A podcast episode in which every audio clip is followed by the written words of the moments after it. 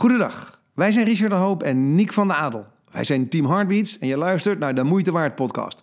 Jouw leukste en meest zinvolle podcast over veranderen, veerkracht en wendbaarheid.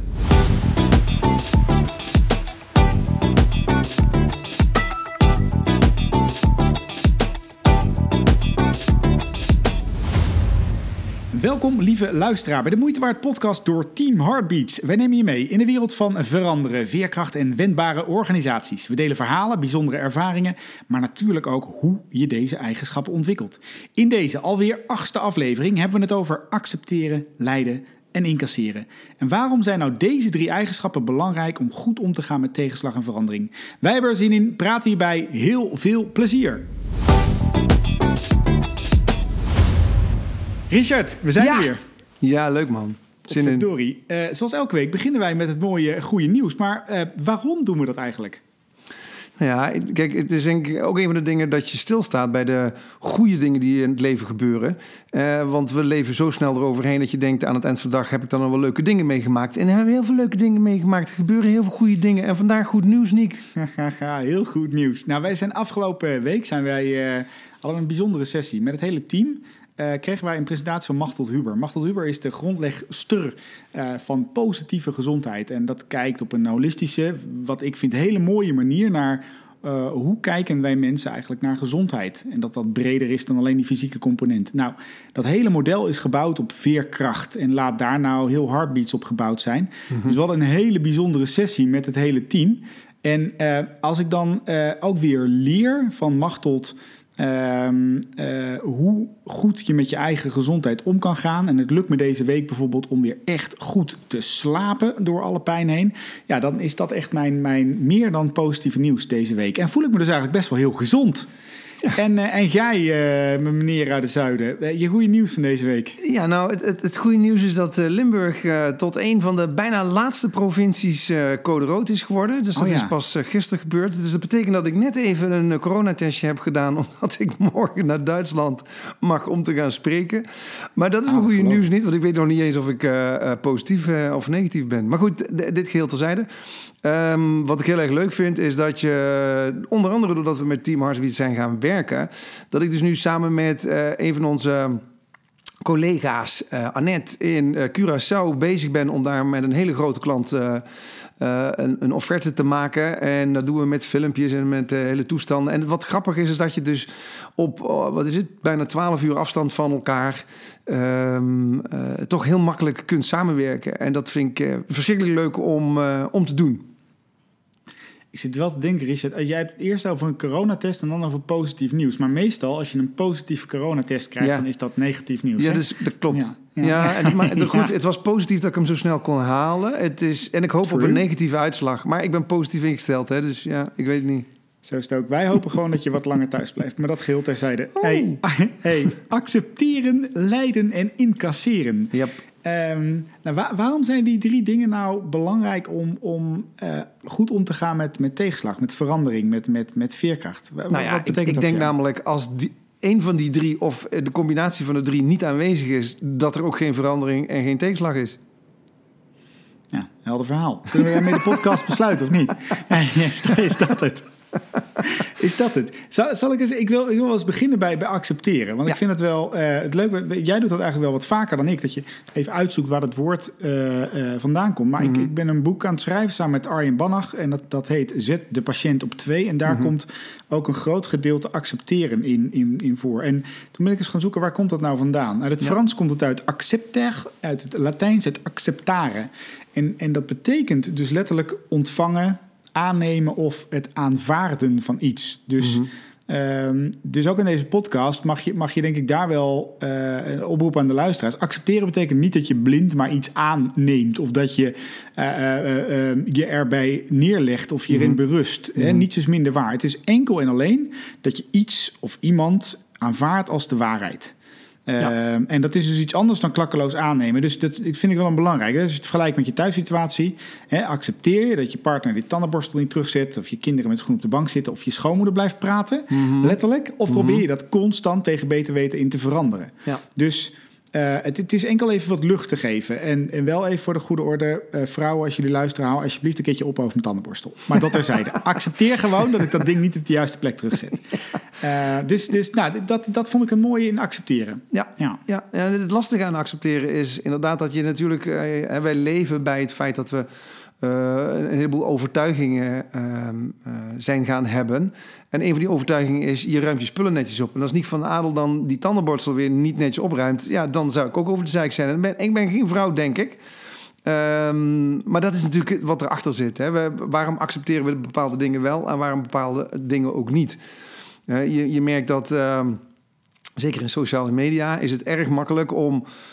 Je leest iets, een post van iemand... en kan dat, bam, daar komt hij eroverheen... want je accepteert het gewoon even niet. Daaruit merk ik ook van... op het moment dat we elkaar ook niet zien... dan is de acceptatiegraad blijkbaar nog lager... dan wanneer we elkaar wel recht in de ogen kijken. Eens. Dus hoe meer communicatie er tussen mensen is... hoe meer we met elkaar omgaan... hoe meer we van elkaar houden... hoe lastiger het is om dingen niet te accepteren. Dus het is vaak, heeft natuurlijk ook wel vaak te maken met de situatie. Kan ik iets accepteren, ja of nee? Als ik zelf kapot moe ben... of ik voel me inderdaad hartstikke ziek, zwak en misselijk. Ja. Of, wat ik wel een mooi voorbeeld vind... Kijk, Nick, wij horen toch bij een klein percentage Nederlands... die zich vrij snel gelukkig voelt. En we hebben de dingen eigenlijk best wel goed voor elkaar... en dat geldt niet voor iedereen. En dan is het ook soms steeds moeilijker om te accepteren. Hè? Er zijn ook wel boeken geschreven over het feit dat... mensen die in de armoede leven... dan is het, ja, je kan er naar kijken van het is hun eigen schuld. Maar het kan ook zijn dat je door omstandigheden daar komt. En op de duur... is er bij hun zelfs geen sprake meer van accepteren... of wat dan ook, maar bijna van apathie... niets wat ze aanraken verandert ook maar. En ik ben daar nog eens een keer deze week met mijn neus op de feiten gedrukt... dat Jacqueline, die is onder andere coach voor... dat heet Kamers met de Uitzicht. Ik heb daar volgens mij wel eens een keer eerder iets over verteld. Nou, dat zijn jongeren, 18 tot 25... die, zeg maar, langzaam maar zeker is daar een verkeerde afslag genomen. En in dit geval steunt de gemeente deze jongeren... samen met de woningcorporatie. En ze krijgen dus een coach om langzaam hun leven weer op orde te brengen. Nou, die jongen, die Jacqueline coach... die woont in een huis wat al behoorlijk is afgeleefd. Hè, want ja, ze worden dan toch ook weer in afdankertjes gezet. Die jongen heeft door een verkeerde... studiekeuze, een studieschuld opgebouwd... die niet kan afbetalen. Nou, daar begint het al, hè. Dus dan krijg je ook geen werk. Nou, als je geen werk krijgt, kan je schulden niet afbetalen... en ga zo maar door. Nou. Maar hij was al een tijd lang... was hij bezig om te kijken of die woningcorporatie... iets aan die keuken en die badkamer wilde doen. Want dat was gewoon een tenofzootje. En die jongen is zelf van zichzelf heel erg netjes. Maar omdat je dus ook redelijk in een sociaal isolement zit... hebben ze ook bijna geen netwerk. Dus hij kreeg dat al een jaar lang niet voor elkaar. Jacqueline, die een veel breder netwerk heeft... dan een tijdje met die jongen praat... weet 1, 2, 3 mensen aan te zetten. En gisteren zijn ze daar in zijn huis begonnen... met de badkamer en met de keuken.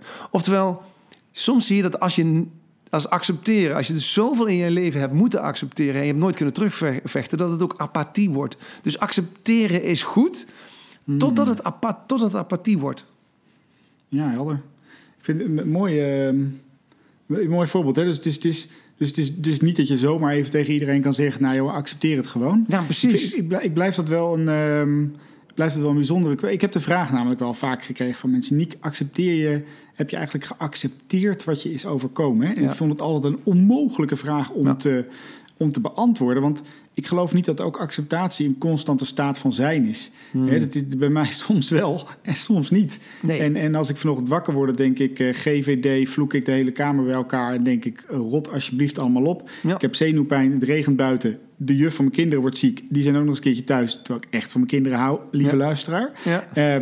Maar dan accepteer ik het echt even helemaal niet. Ben ik aan het vechten? Lukt het me niet om dat gewoon even als terwijl er heel veel momenten zijn dat het wel lukt. Hè? Ja. En even een beetje in lijn wat jij net vertelt. Kim komt wel eens thuis. Die werkt natuurlijk nog steeds op de dwarsleesafdeling in de Hoogstad Revalidatie. Mm-hmm. En die zegt, Nick, we hebben er weer eentje binnengekregen. En ik zeg, wat dan?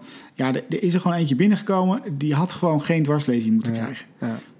En dat zijn precies die jongens waar jij dan net misschien wel ook over vertelt. Hè? Dus in alle andere afleveringen, of we het nou hebben gehad over dankbaarheid of oplossingen, sociale omgeving die je net hebt genoemd.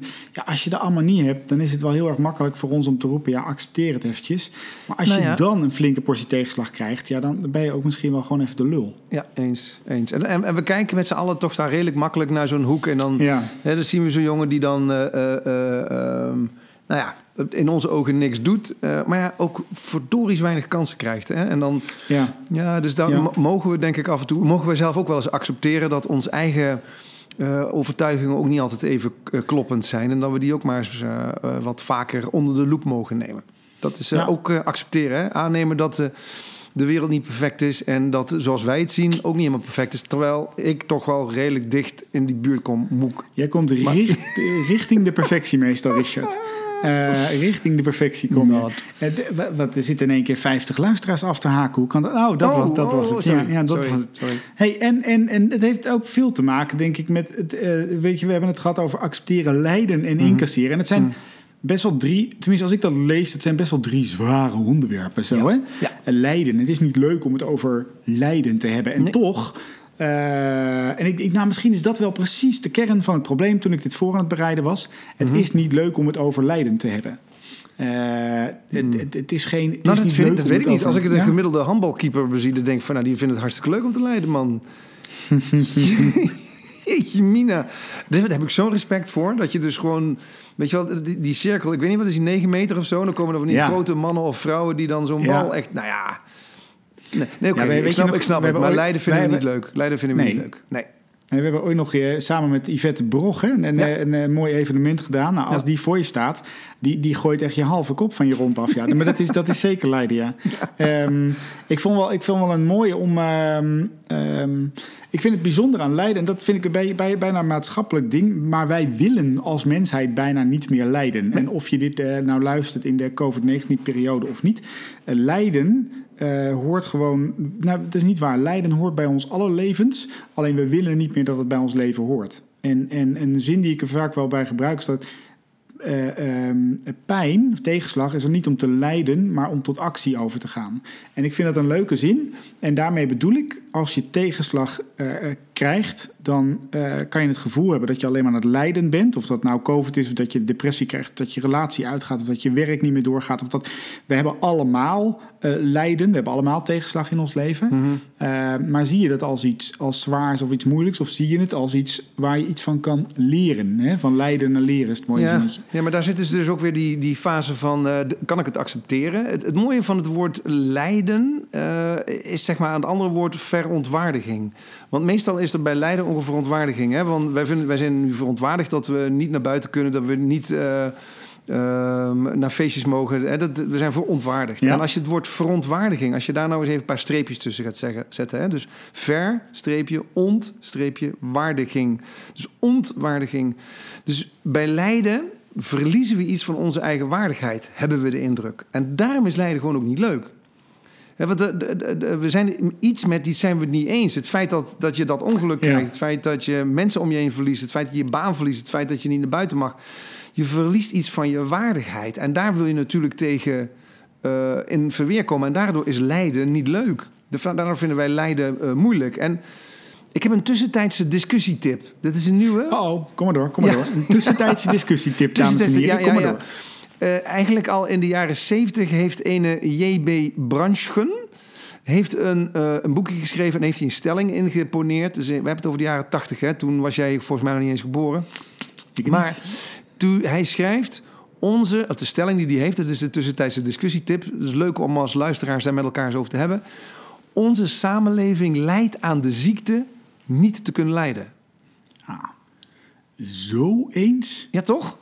Maar er zijn ook mensen die het oneens zijn. Dat is heerlijk, toch? Want ik ben daar, zeg maar... Als ik nou even vanuit technologisch perspectief kijk... ben ik dat niet mee eens. Want wij lijden helemaal niet aan de ziekte niet te kunnen lijden. Want wij lossen namelijk al het lijden van mensen op. Wij zorgen ervoor dat ze altijd bereikbaar zijn. We zorgen ervoor dat er exoskeletten komen. We zorgen ervoor dat... En we lossen het lijden op. Dus ja... niks geen probleem. Dus het lijkt me een heerlijke uitdaging om het daar eens met bekenden over te hebben. Van, lijden we nou met z'n allen aan de ziekte niet te kunnen lijden of niet? Ja, dit is echt alles in mij gaat over... Nou, bijna alles in mij gaat overeind staan, Richard. Ik zal je een klein beetje wat besparen.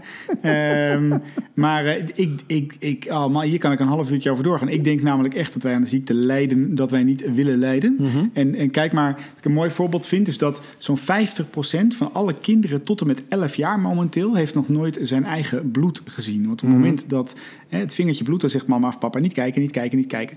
Wij willen weg, zeg maar, van... wij willen letterlijk weg van het lijden. Mm-hmm. Momenteel is in alle zwangerschappen in Nederland... die natuurlijk steeds meer in de ziekenhuizen plaatsvinden... Mm-hmm. Wordt de ruggenprik... wordt elk jaar, geloof ik, stijgt die met 15%. Ja, en ik ga niet zeggen... Heel even, jij en ik mogen dus niet daarover praten. Eens. Want wij weten helemaal niet hoe het is. Oké, dan gaan we verder. Antidepressiva. 1,5 miljoen mensen aan de antidepressiva in Nederland. Stijgt elk jaar. En Ritalin, ga maar verder. Dus wij willen niet meer met onze zwaktes omgaan. En in dat lijden zit leren. En ik denk dat... ik kan over een heleboel dingen niet meepraten... maar over lijden weet ik wel 1, 2 of 3 dingetjes... met alle zenuwpijn die erbij, die dwarslezing bijkomt. Mm-hmm. In dat lijden zit leren. En dat is niet een Mr. Positivo verhaal... maar ik kan letterlijk, of het nou met COVID is... of of ik niet lekker in mijn vel zit... of als ik een podcast met iemand doe die ik eigenlijk helemaal niet leuk vind... kan ik letterlijk naar kijken... maar daar kan ik letterlijk lerend naar kijken. En dat lukt me... relatief snel. Dus ik bagatelliseer de gebeurtenis niet. Ik relativeer hem wel. Dus als ik... Het mooie, het is ook cultuurtechnisch echt vastgelegd. Hè? Dus in het boeddhisme kijken ze naar de oorsprong van lijden. Dukkha heet dat heel erg mooi. Maar het voornaamste doel van lijden in boeddhisme... is er letterlijk over leren. De oorzaak begrijpen van het lijden. In het christendom niet. Nee. In het christendom proberen wij het lijden constant weg te nemen. Nou, wacht even. Het ligt een beetje aan welke afslag je daar neemt. Er zijn er ook bij die... ervan uitgaan dat je het hele leven boete moet doen... om uiteindelijk dan in het hiernamaals... uiteindelijk voor elkaar te mogen hebben. Hè? Dus het ligt een beetje aan de afslag van het... die dan ergens of in de middeleeuwen of waar dan ook genomen is. Maar daar zit nog wel een dingetje in. Maar dat het cultureel is, heb je volledig gelijk in. En dat is interessant eraan. Want het betekent dus dat het deels aangeleerd gedrag is... of ik wel of niet mag lijden. En of wel of niet kan lijden. Hè, want je hebt natuurlijk vele vormen van lijden. Je hebt het fysieke lijden. Hè, dus dat er in je gesneden wordt of dat je pijn hebt. Maar ja, je hebt ook de psychische lijden. Dat je afgesneden wordt van iets. Of mensen worden van je afgesneden. Dan hebben we natuurlijk ook nog het moreel. Hè, dus apartheid. Kapitaalongelijkheid. Het is een ethisch-moreel vorm van lijden. En dan heb je nog... sociaal-maatschappelijke vormen van lijden. Dus lijden is er overal. Dus ik snap ook niet zo goed waarom wij inderdaad onze ogen daarvoor willen sluiten. Ik denk dat we onze broeders die ooit de verlichting zijn begonnen... daar een beetje de schuld van mogen geven. Overigens, schuld geven is ook zo'n dingetje wat hoort bij de lijden. Ik wou net zeggen, ja. Of ik geef mezelf de schuld of ik geef een ander de schuld. Maar de schuld hoort er ook een beetje bij. Maar wij leven natuurlijk in een maatschappij waarin zegt... haal het beste uit jezelf. En we moeten allemaal onszelf verder ontwikkelen. En daar hoort lijden natuurlijk niet bij, nee. Nee, en dat is dus terugkomen weer op die ziekte. Ik denk dus dat dat een ongezonde ontwikkeling is. Ik geloof dat het leven... pijnlijk gelukkig is. En daarbij hoort dus ook het lijden. Ook in het leven. Dus het uit de weg gaan. Dus daarom denk ik dat dus accepteren... lijden twee begrippen zijn in je leven... die eigenlijk heel veel geluk, een vol leven opleveren... als je ermee aan de gang gaat. Dus als je ervan wil leren. Maar goed, maar wat zou jou... jij zegt net, ik zou niet zo goed weten... waarom mensen weg willen van het lijden. Wat zouden mensen dan wel moeten doen? Nou ja, ik denk dat we daar een derde begrip... ook nog eens even bij kunnen pakken. Het incasseren. Mm-hmm. Want als je naar het incasseren kijkt... Incasseren komt ook weer uiteindelijk uit het Latijn. Maar dat staat voor innen.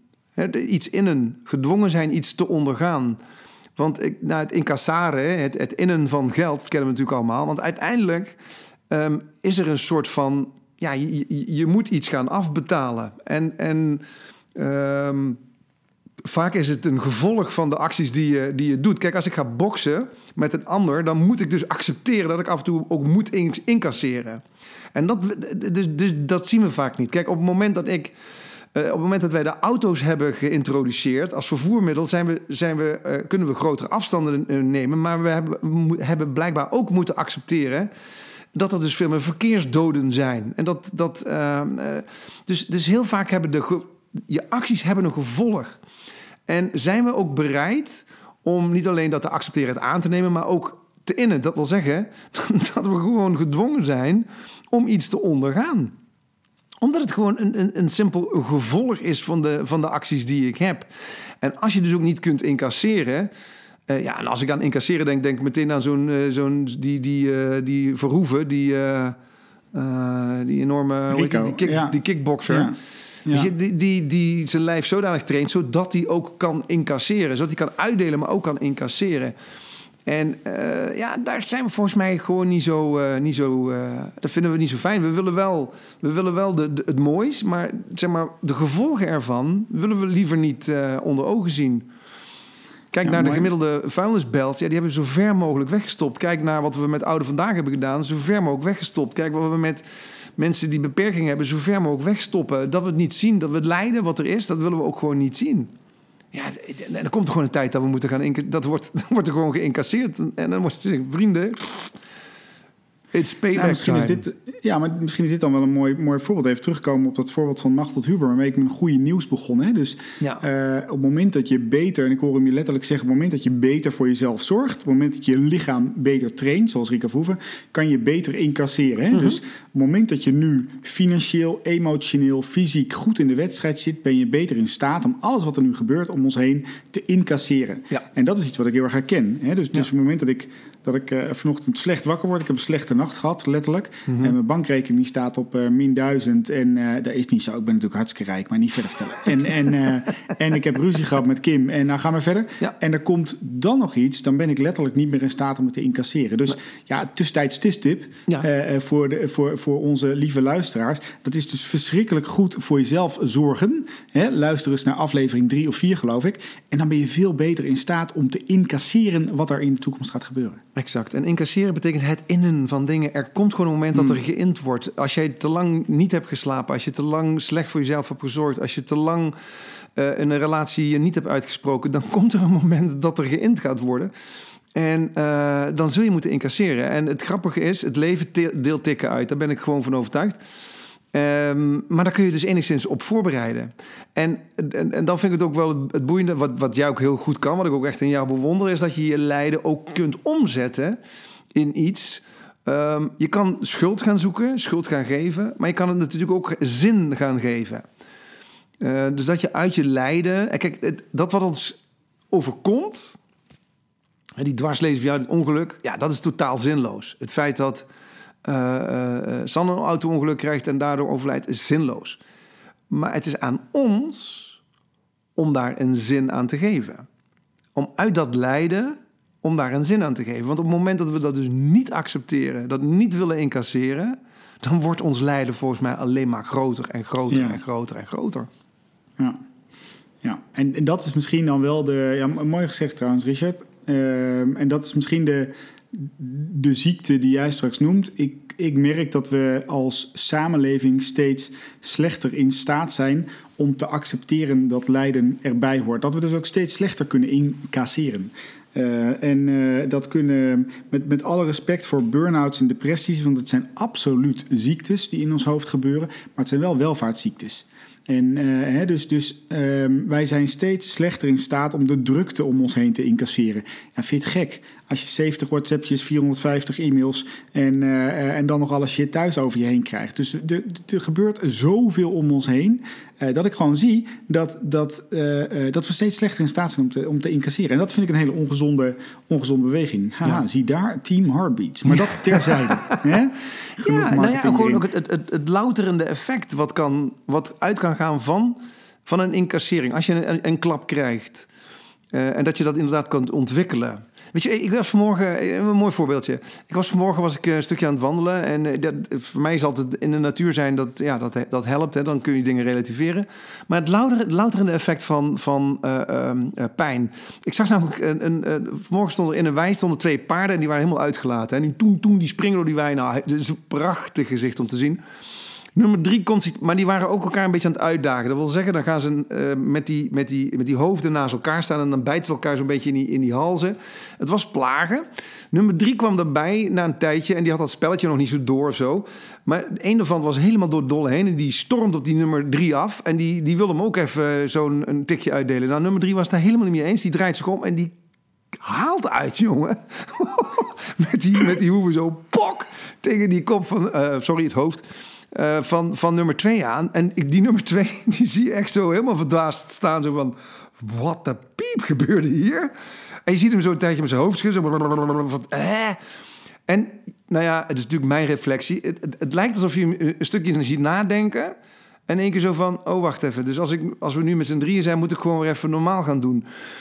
Kortom, het louterende effect van lijden. Dus dat je pijn voor dingen krijgt. Of dat je ik wil het allemaal niet bagatelliseren, maar je wordt even getreiterd, je wordt even gepest, je wordt even voor iets niet uitgenodigd, je wordt even heel even met de nek aangekeken, je wordt heel... Toch zijn dat louterende effecten. Of kun je daar louterende effecten uithalen in de zin van, wacht even, dus blijkbaar is het gedrag wat ik nu vertoon niet het gedrag wat zeg maar ook getolereerd wordt in een groep. En misschien kan ik daar iets uit leren. Dus dat vond ik vond het echt mooi om bij die paarden dat vanmorgen te zien. Zo. Want dat die nummer 3 echt iets had van... vriendje, doe het even normaal. En pats. Dus ik vond het echt... Van lijden naar leren. Ja, toch? Ja, mooi. Een mooi paard. Ja. Mooi paard. Heb jij nog meer mooie... hebben we nog meer tips voor mensen om nou beter te accepteren... beter met lijden of beter te kunnen incasseren? Nou ja, ik denk het wel. Het feit al dat jij zegt dat accepteren niet betekent opgeven. Hè? Het is geen zwaktebod. Je hoeft niet altijd te winnen. Emoties mag je best wel tonen. Maar ik denk dat een van de dingen is... dat je best bereid mag zijn om, als je lijdt... om te kijken of klop je mijn overtuigingen nog wel. Want je bent verontwaardigd. Je vindt dat je onwaardig bent behandeld. En aan de andere kant is... die waardigheid haal je van een aantal van je overtuigingen vandaan. En misschien moet je gewoon eens heel even checken... van kloppen mijn overtuigingen nog wel? Dus het feit dat het een en ander mij overkomt...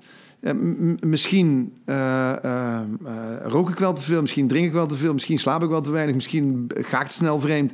Nou, misschien moet ik daar ook eens iets aan gaan veranderen. En ik denk dat het ook wel aantrekkelijk is... om iedere keer naar een nieuw, aantrekkelijker perspectief te zoeken. Dus niet met je neus op het voorwiel te fietsen... want dan bots je overal tegenaan.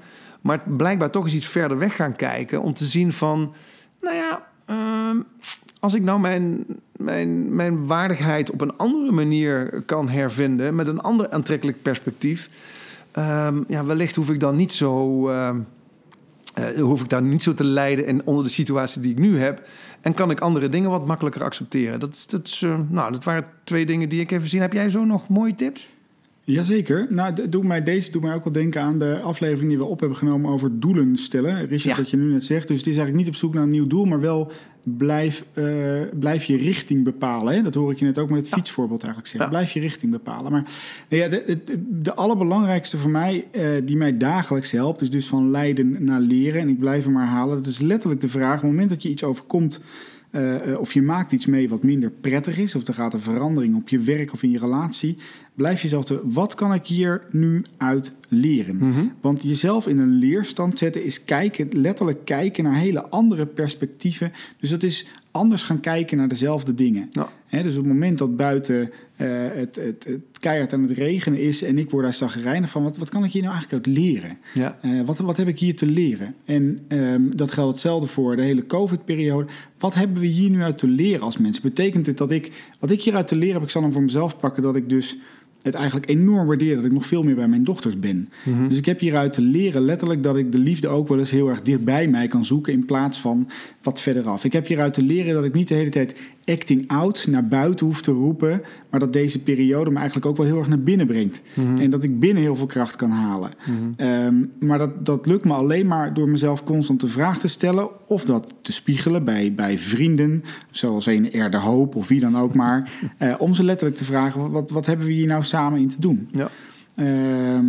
En degene die mij blijft hangen van vandaag is jezelf dus goed genoeg trainen letterlijk in voeding, mentaal, wat je dan ook maar doet, zodat je beter kan gaan incasseren. Ja, ja, die is voor mij ook wel echt toepasselijk. Ja. Ja. En bij het incasseren, weet je wel, je krijgt even die tik, maar juist door in beweging te blijven voorkom je de volgende tikken.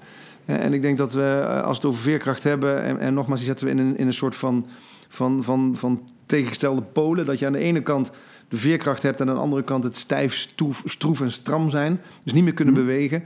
Ja, dat je juist door de dingen die je net noemt, hè, dus goed voor jezelf zorgen, dan schuif je ook meer op richting die veerkracht en kan je ook iets meer hebben. En kun je het lijden ook omzetten in leren en in zingeving.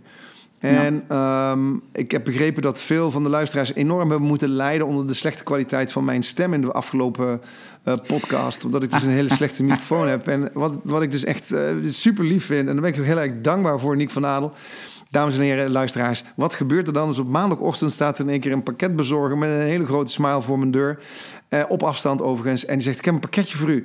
En dan zie ik dan een pakketje. Nou, ik ben helemaal, pakketje. Dus ik maak het open en er zit echt een gloednieuwe, splinternieuwe rode microfoon. En nou, waarschijnlijk klinkt mijn stem dus nu 100.000 keer zo sexy als nu. Dus nu ben je helemaal kansloos vanavond.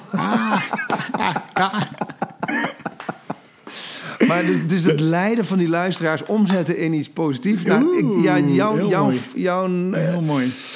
Jouw cadeau kan niet beter zijn. Dus jij ziet dat dan toch weer beter dan ik. Dank je wel daarvoor, vriend. Waarvoor dank, Richard. Dit is een heel mooi bruggetje, namelijk naar de volgende keer.